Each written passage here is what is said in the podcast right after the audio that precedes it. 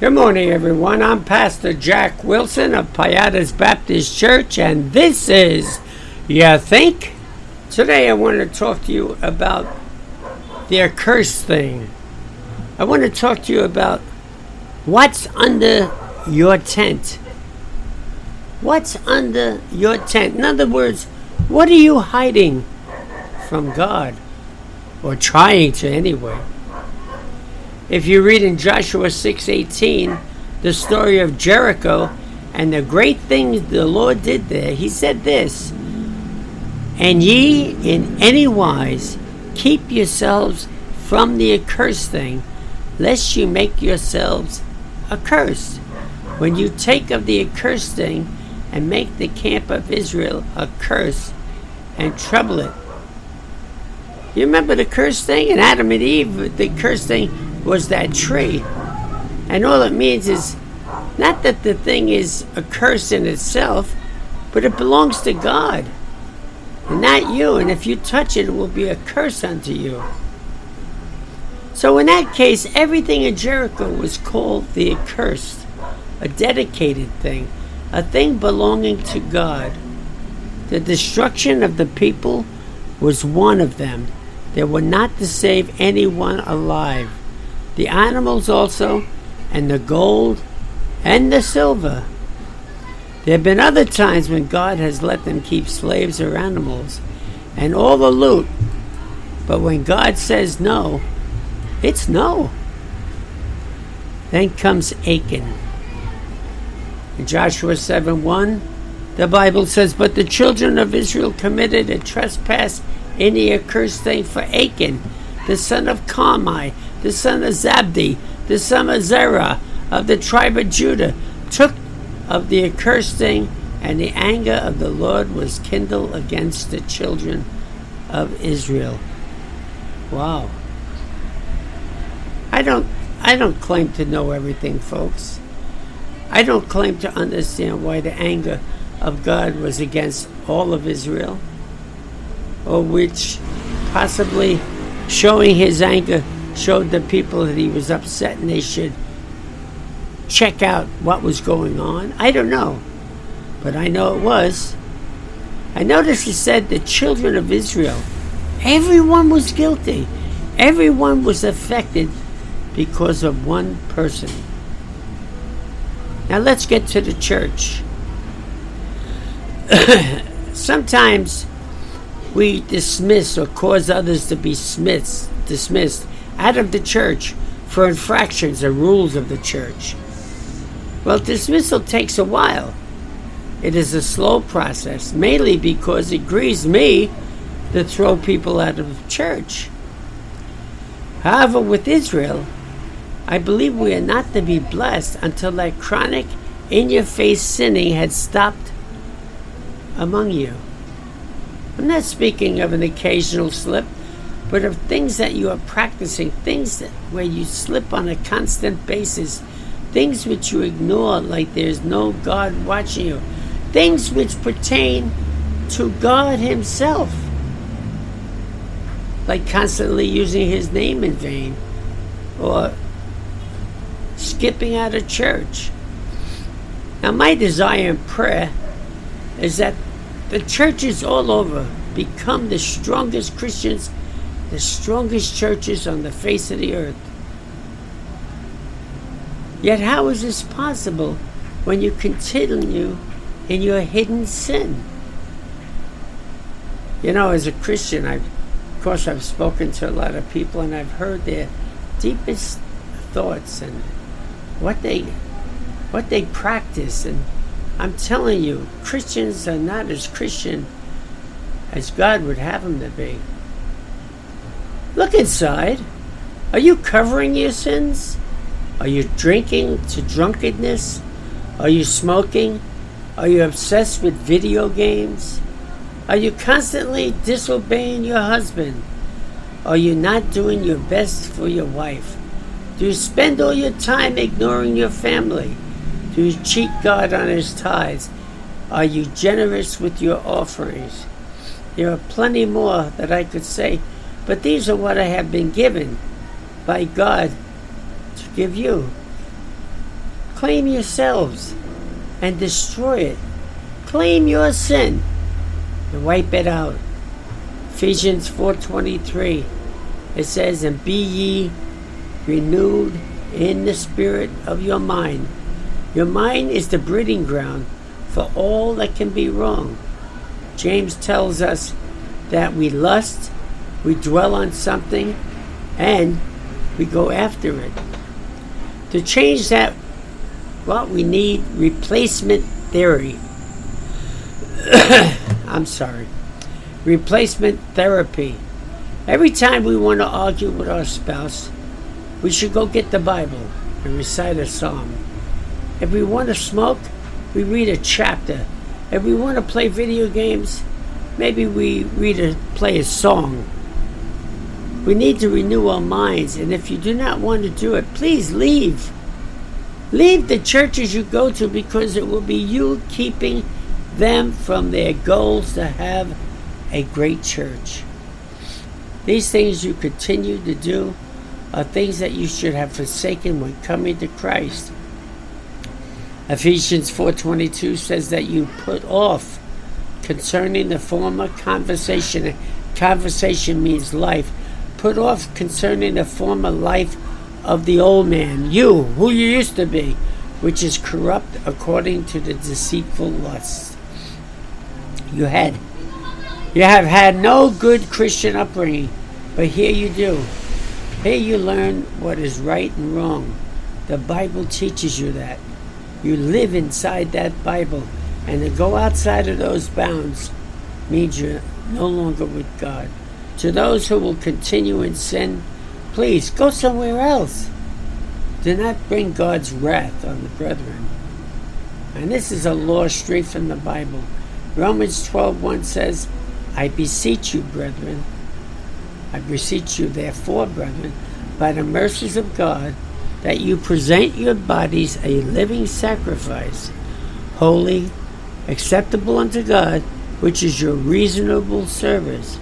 And be not conformed to this world, but ye be ye transformed by the renewing of your mind, that you may prove what is that good and acceptable and perfect will of God. In other words, you have to change your mind.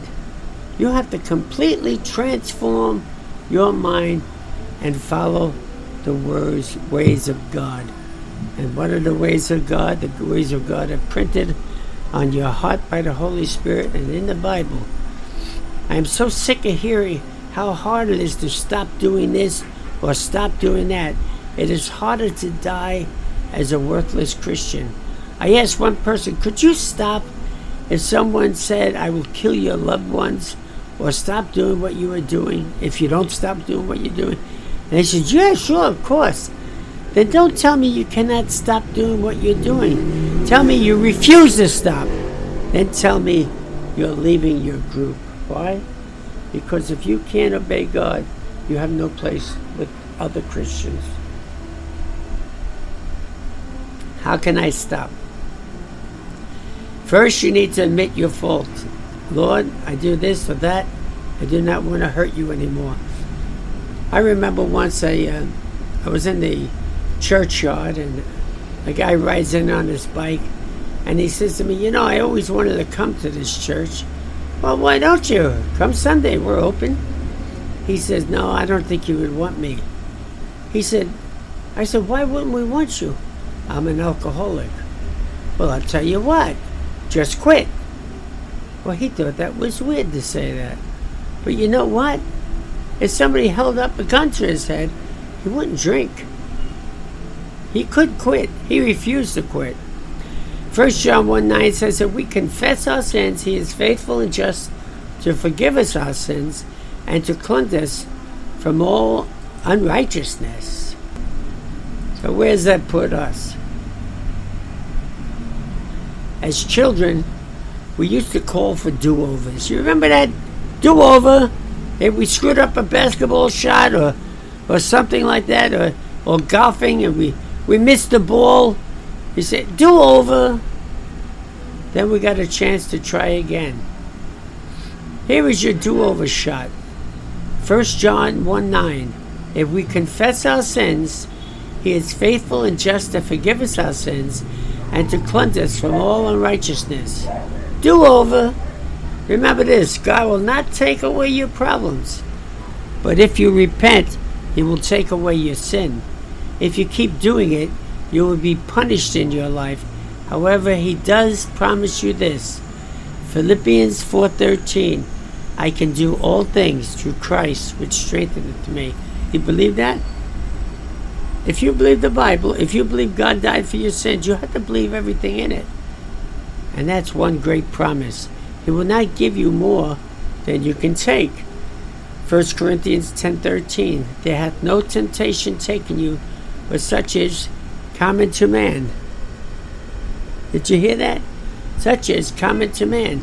But God is faithful, who will not suffer you to be tempted. That means allow you to be tempted above which you are able, but will with the temptation also make a way to escape, that you may be able to bear it.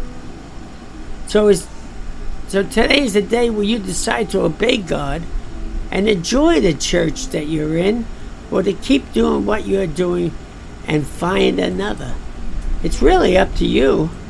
The major cause of trouble in a Christian's life is disobedience. Disobedience. And because they're so used to doing things their own way, when they come to Christ, they think they should still do it their own way. Figure out their own problems. They don't rely on God, they don't put everything in the hands of God. And so, consequently, they do what they want to do. And God backs off and lets them figure it out. And trouble after trouble after trouble becomes them until they finally realize that it's not working. And some of them say, Oh, I, I guess I never really believed this stuff. And others say, I, I guess I really failed at, at being a Christian. But it's, it's none of those things. It's just let God take care of what your problem is. I remember when I smoked, and I smoked three packs a day. And one day, I just quit. And people say, wasn't that hard for you? Oh, yeah. Three packs a day, Marlboro, really strong cigarettes. I used to smoke and, and I'd light up another one right away if that last one didn't burn my lungs. I mean, that's how bad it was. Or burn my throat, rather. And uh, I just quit. Did it hurt? Oh, boy. It was excruciating. But after a week, God blessed me, gave me peace, and I started to be able to endure it and get over it. Why? Because God saw that I was serious on obeying Him, and as I obeyed Him, He gave me the strength to conquer it. I think it's been about how many years now? 20 years since I smoked a cigarette. Oh, thank you, Lord. Praise your name. Because I realize how great it is not to smoke. But I'm going to tell you something. That desire to smoke comes from time to time. Wake up, have a coffee in the morning, comes from time to time. You know what I'm talking about. And I think it's there just to remind me I need to obey God. And what I always said to myself, if I take one, I die. And and I didn't mean I was going to die from cigarette smoking or anything else. It meant I would die from serving God because one would throw me back over the edge of disobedience. How about you today? You have something you're keeping from God? Maybe a girlfriend when you're married or a boyfriend or or maybe your, your drugs or, or pornography or oh lord you know what it is you know what's under your tent and you know how to stop it and the way to stop it is just to stop it ask god today remember god won't stop you what you're doing but he'll give you strength as you stop it amen amen if you need prayer or you want uh, questions answered please email me at 7101 at usa.net, 7101 at usa.net. Now let's pray. Dear Heavenly Father, there are people out there with really strong problems, Lord, And I ask you to persuade them to want to quit, to want to come to serve you directly, Lord.